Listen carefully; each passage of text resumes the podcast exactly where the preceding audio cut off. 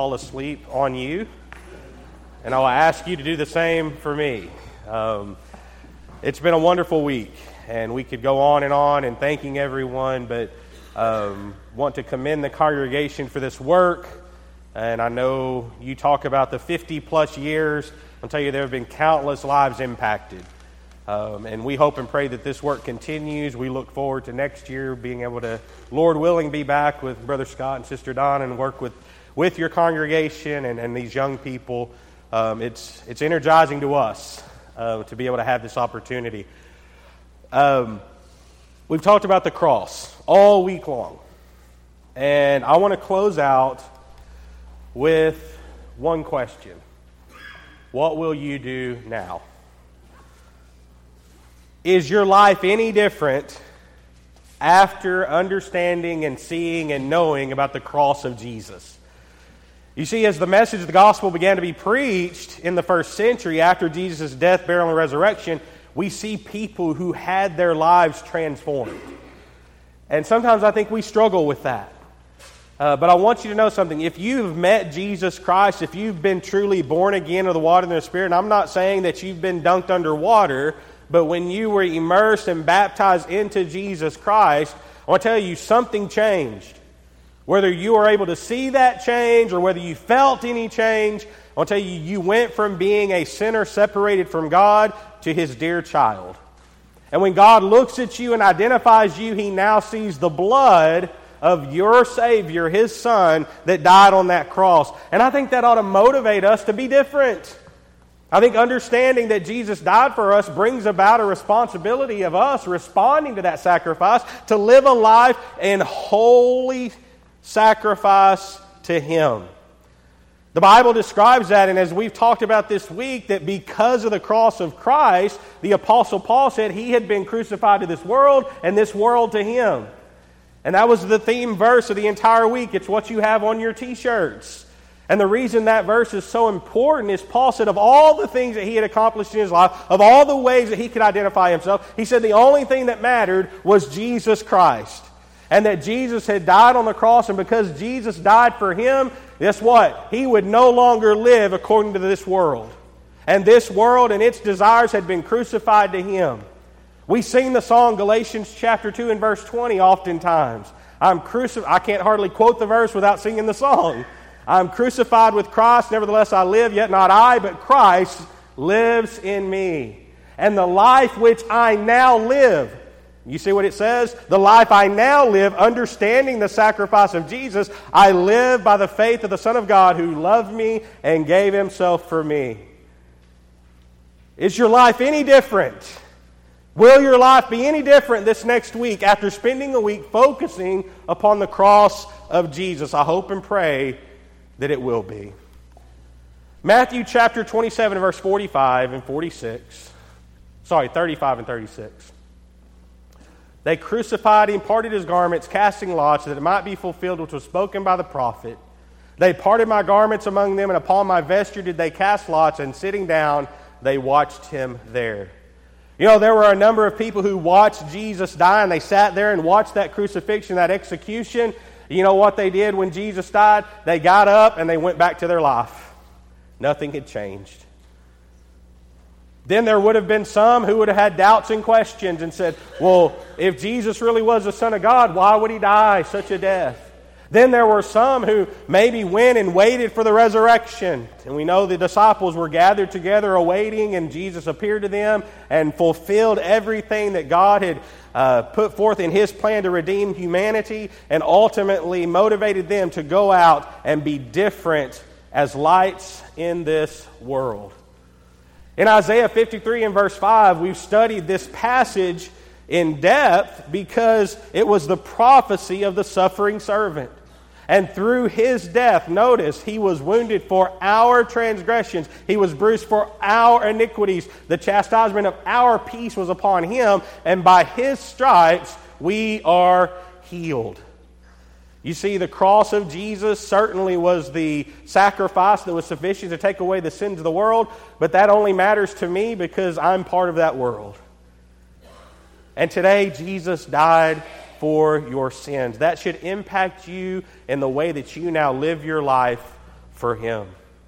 I want you to turn with me at this passage in Isaiah chapter 6. And we're just going to look at a few verses. Um, it's dangerous when a preacher gets up and says, I'm not going to talk very long.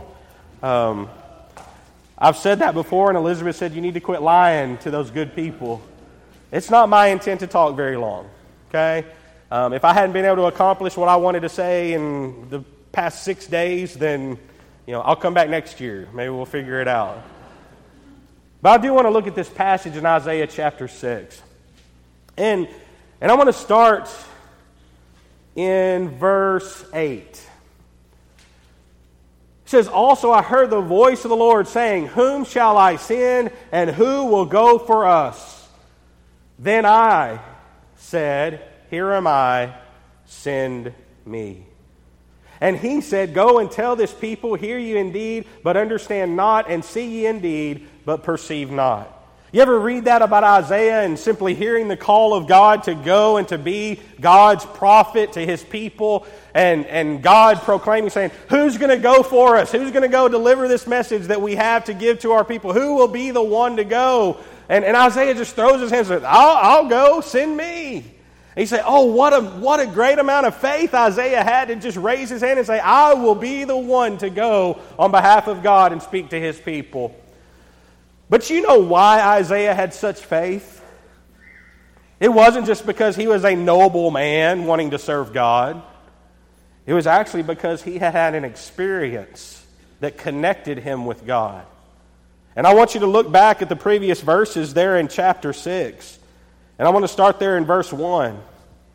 Because this tells us about the experience that Isaiah got to have that motivated him to respond to God's call to go and to deliver this difficult message. Verse 1 says, In the year that King Uzziah died, I saw also the Lord sitting upon a throne, high and lifted up, and his train filled the temple. Above it stood the seraphims. Each one had six wings. With two he covered his face, with two he covered his feet, and with two he flew. And one cried unto another and said, Holy, holy, holy is the Lord of hosts. The whole earth is full of his glory. And the posts of the door moved at the voice of him that cried, and the house was filled with smoke. Then said I, Woe is me! For I am undone because I am a man of unclean lips, and I dwell in the midst of a people of unclean lips, for mine eyes have seen the King, the Lord of hosts. What did Isaiah experience? He got to come into the throne room of God. And he got to have this experience of seeing God on his throne and seeing these angelic beings flying and covering their eyes with their, their wings, covering their feet and flying. An amazing experience, right? And what was Isaiah's response to seeing this holiness? He said, I shouldn't be here. Woe is me. Isn't that how we should respond? We don't deserve to come into the presence of God. Our unrighteousness, our sinful self. And Isaiah recognized about him. He said, I shouldn't be here. But guess what God does? Verse 6 Then flew one of the seraphims unto me, having a live coal in his hand, which he had taken with the tongs from off the altar. And he laid it upon my mouth and said, Lo, this hath touched thy lips, and thine iniquity is taken away, and thy sin is purged. Then we get to verse 8. Also, I heard the voice of the Lord saying, Whom shall I send, and who will go for us? Then said I, Here am I, send me. See, Isaiah wasn't willing to go be God's spokesperson because of his own nobility or his own ability at all. He was willing to go be God's spokesperson because his sins had been purged. So when his sins had been forgiven, he said, You know what? I have to go tell other people about this opportunity. You know, I believe one of the reasons we don't really actively spread the gospel is we're really not convinced of our own forgiveness to begin with. Because the people we read of in the Bible, when they knew they were purged from their sins, that's all that mattered. That defined them, and that's what they went out and did and told to this world. You know, we'll have conversations about a lot of things. You know, this week we've talked about a lot of spiritual things. There's been some other kinds of conversations as well. I've had conversations about golf clubs.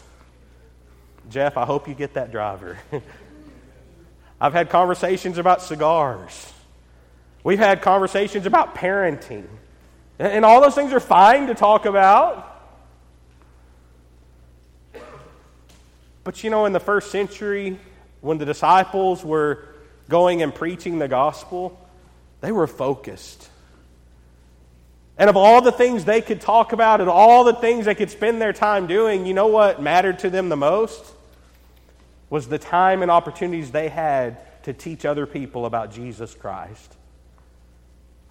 And the whole reason they felt that way was because they knew how he had impacted their life.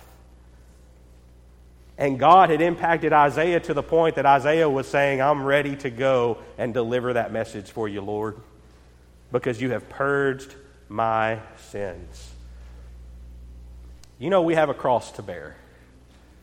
Matthew chapter 16, verse 24, the Bible says, Then said Jesus unto his disciples, If any man will come after me, let him deny himself and take up his cross and follow me. Again, in Luke 14, verse 33, Jesus put it this way He said, So likewise, whosoever he be of you that forsaketh not all that he hath, he cannot be my disciple.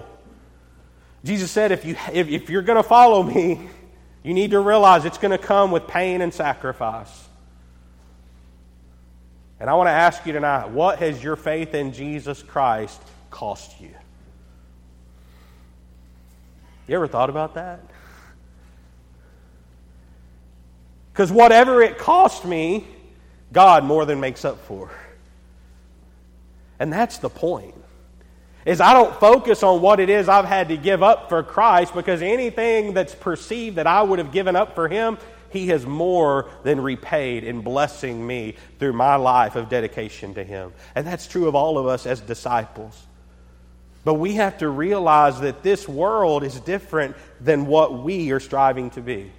And we're called to be different in the midst of a dark and perverse world.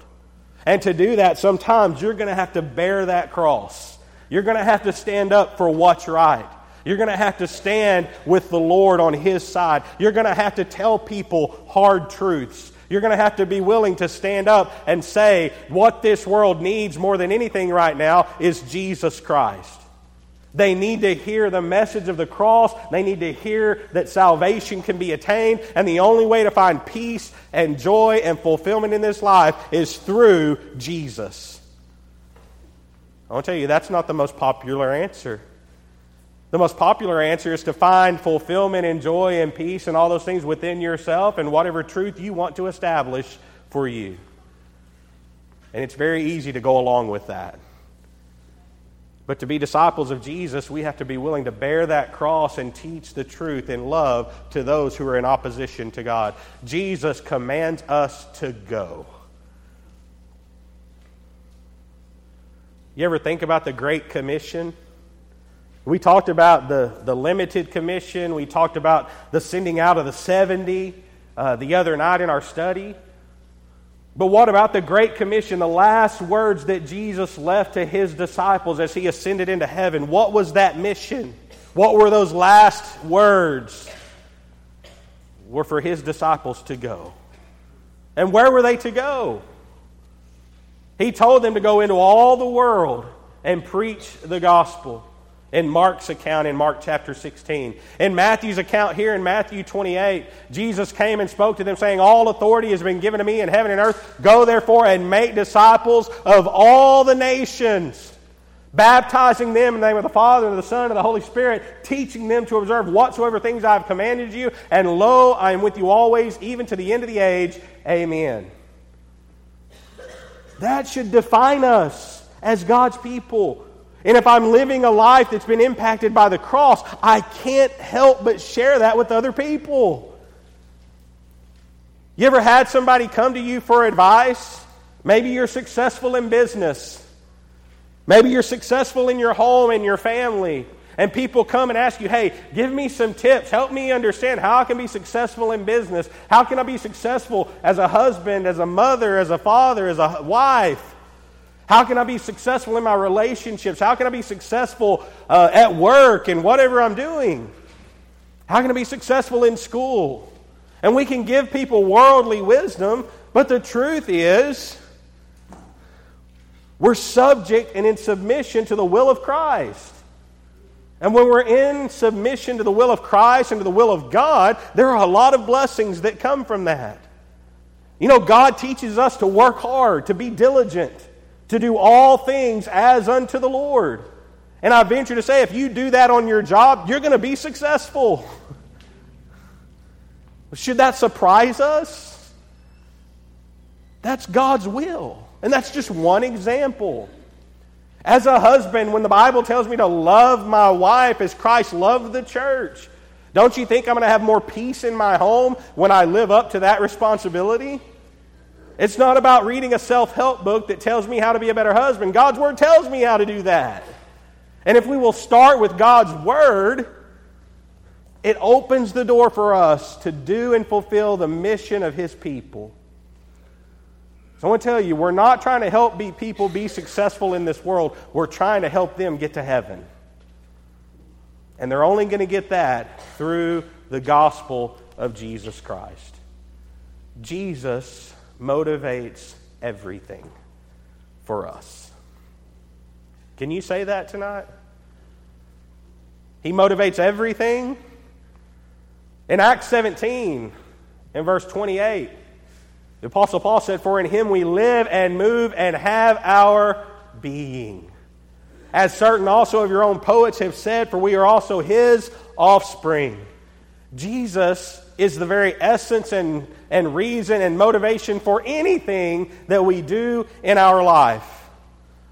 And when you live that way, you're going to find opportunities to share that with other people. And ultimately, you're living out what Galatians 2 and verse 20 teaches us that I am crucified with Christ. Nevertheless, I live. You see, we still have to live a life, don't we? That's why the book of Romans talks to us about being a living sacrifice, holy and acceptable unto God, which is our reasonable service. It's reasonable for God to expect us to devote our life in service to Him. You know why? Because of the death of His Son Jesus. That's fair.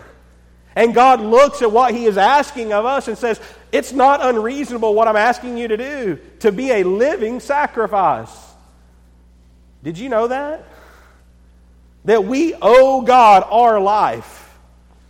And everything we do, every choice we make, every behavior we exhibit, we ought to consider Jesus Christ.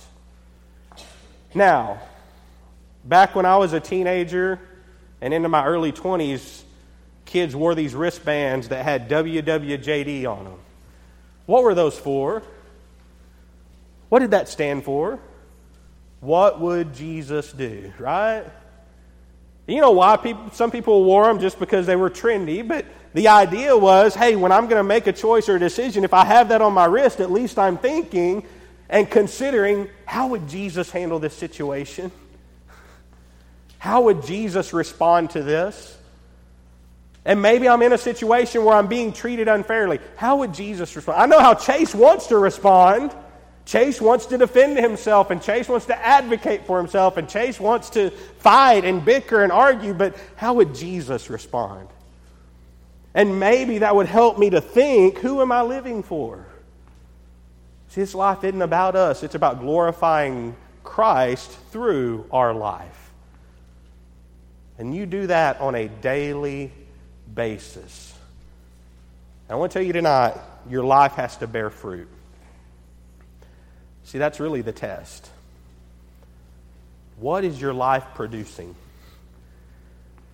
Matthew 4 and 19, Jesus said, He saith unto them, Follow me, and I will make you fishers of men. As he called those apostles who had fished for a living and their livelihood was dependent upon the fish they would catch and bring into the city and sell, he said, You know what? I've got a higher calling for you. I know you enjoy fishing, but I'm going to make you fishers of men. And with that is not going to come any monetary blessing. but you're going to give your service to your God. And those men followed Jesus and they went and they bore much fruit. In John 15, Jesus said, If you abide in me and my words abide in you, you will ask what you desire, and it shall be done for you. By this my Father is glorified that you what? Bear much fruit. So you will be my disciples. As the Father loved me, I also have loved you. Abide in my love. If you keep my commandments, you will abide in my love, just as I have kept my Father's commandments and abide in his love. You see, the test of whether we're really disciples of Jesus is to evaluate the fruit that our life produces. And if our life doesn't produce fruit to the glory and honor of God, we might want to question how devoted we are as disciples. And that's hard. But all it takes is an honest heart. What fruit are you producing to the glory of God? Now, we could look at that in two different ways. We could look at it as simply a measuring stick of how many people we directly impact to obeying the gospel. And I think that's one measurable. I think I was talking with um, Tim the other day, and I think he said maybe in the last year y'all had 15 to 20 baptisms. You know, there are tangible goals that you want to see, right? You want to see 40, 50 baptisms. And that's one thing. I want to tell you are you producing fruit in your own home? Are you teaching your children to love and honor God? And that doesn't mean you're just sitting down opening the Bible with them, but are they, they seeing you live out the example of Jesus in the way you handle difficult situations? Are they seeing Christ in the way that you speak to one another? Are they seeing Christ in your motivation for worshiping God? Are they seeing Christ in the way you deal with this world? Are they seeing Christ in the way you handle stress and adversity? I tell you, your kids are watching that. And in your own home, you could be producing fruit. But you could also be producing the wrong kind of fruit. Because you could be teaching them to handle things the way the world handles them. And the reality is, you're going to produce something. The key is that the fruit we produce brings glory and honor to the name of Jesus Christ. And we have a mission to fulfill. You ever had a job to do? Something that someone gave you as a task to complete, and you didn't take it serious?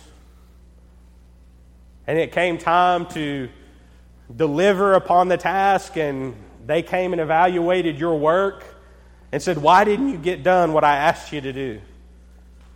And you tried to make up excuse after excuse, but the reality is you just chose not to do it. See, the church has a mission. If the church has a mission, guess what? Every one of us has a mission. And our mission is to teach the gospel to everyone we come in contact with. And to do that, we have to care about the souls of other people. In 1 Corinthians chapter 9, Paul said, For if I preach the gospel, I have nothing to boast of, for necessity is laid upon me. Yes, woe is me if I do not preach the gospel. He said, How could I not preach the very thing that has saved my soul? The most important thing to me, how could I not spend my life dedicated and talking to other people about this message. Have we been impacted that way? I can't answer that for you. I can tell you this there was a time in my life I had no desire or concern about the gospel of Jesus.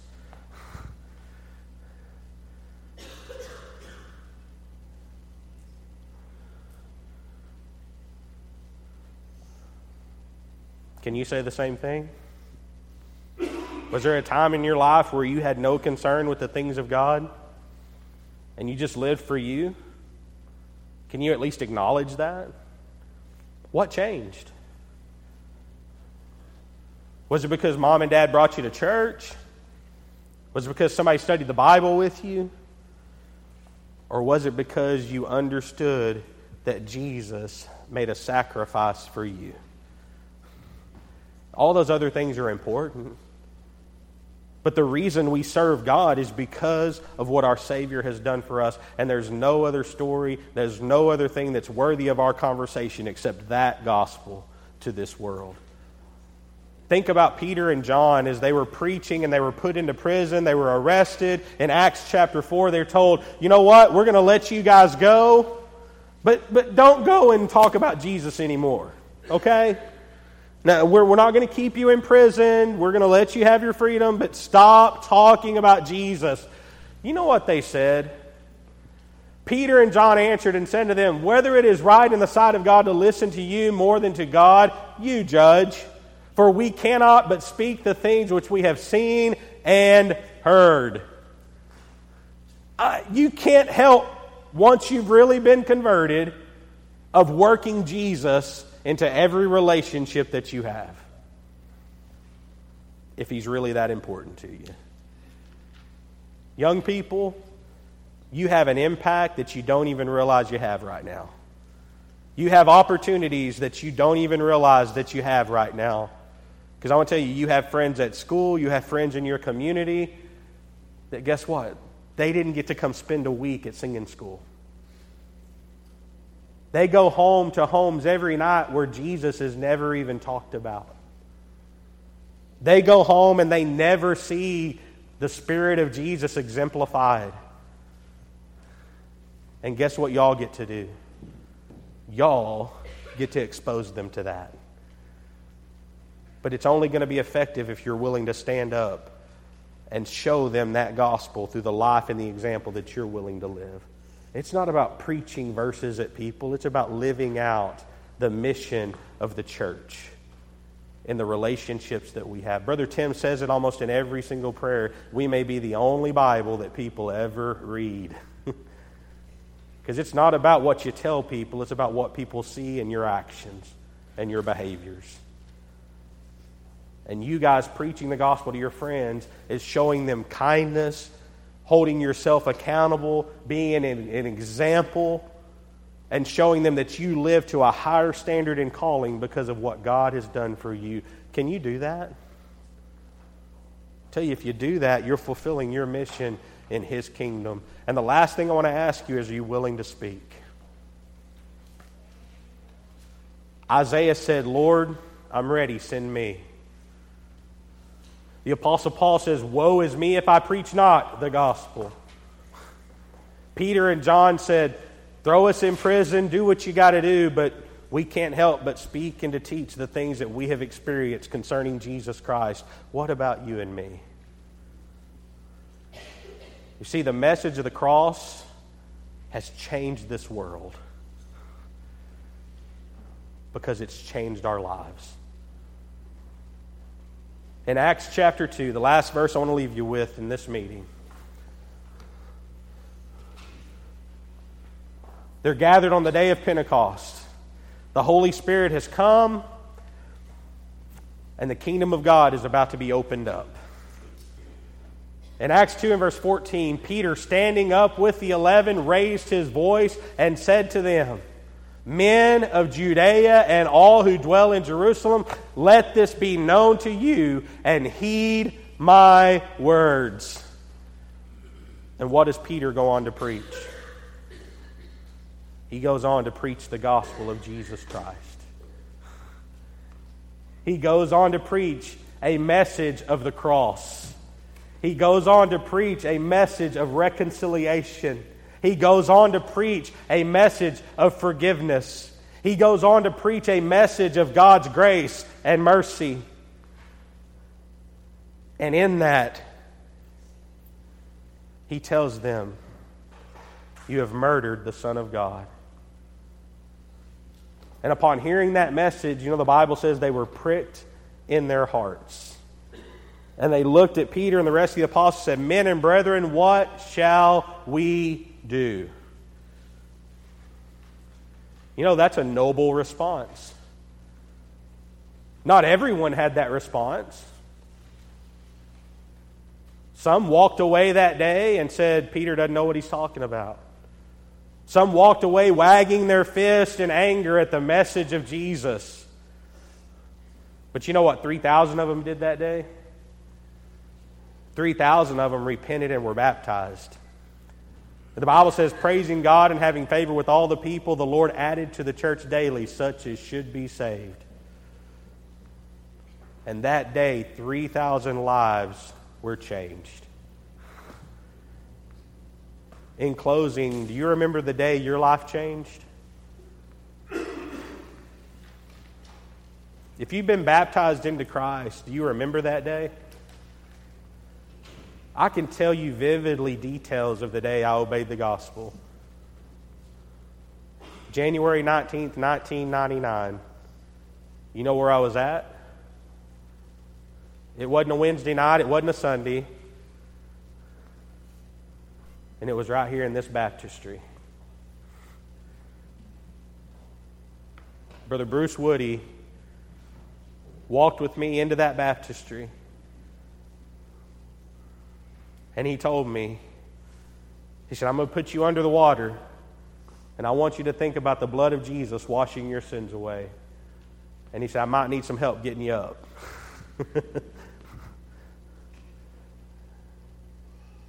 I was buried with my Lord in baptism. Have I been perfect since that day? I haven't. I've sinned. I've fallen. I've had anger. I've lied. I've been deceitful. I've hurt those closest to me.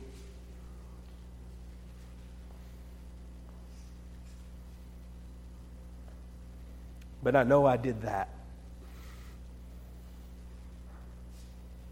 And when I repent as a child of God, it's just as if I was being buried with my Lord again. And his blood that cleansed me that day as that 19 year old is still there cleansing me as a 42 year old man for my shortcomings and my sins today.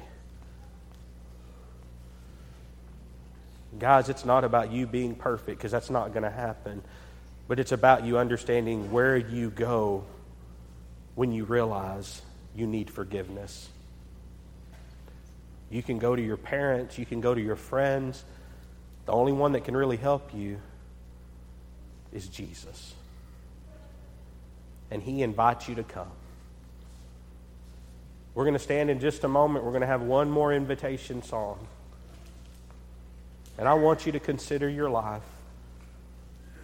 And if nothing changed in your life after meeting Jesus and being obedient in baptism, you might want to consider your discipleship. You might want to consider your relationship because the people we read of, read of in the Bible, their lives were changed. They were different after meeting Christ.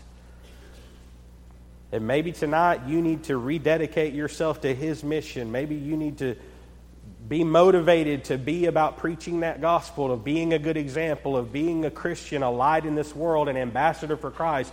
Then guess what? We're here to help you do that. And through prayer, you can be reconciled and you can have the joy of God's salvation reapplied to your life. We want to leave here this afternoon celebrating. We're tired. Everybody's ready to go home and get in their beds and sleep for two days. I get it.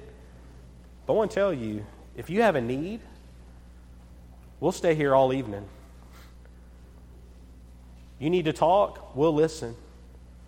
We're not in a rush because your soul is more important than anything else.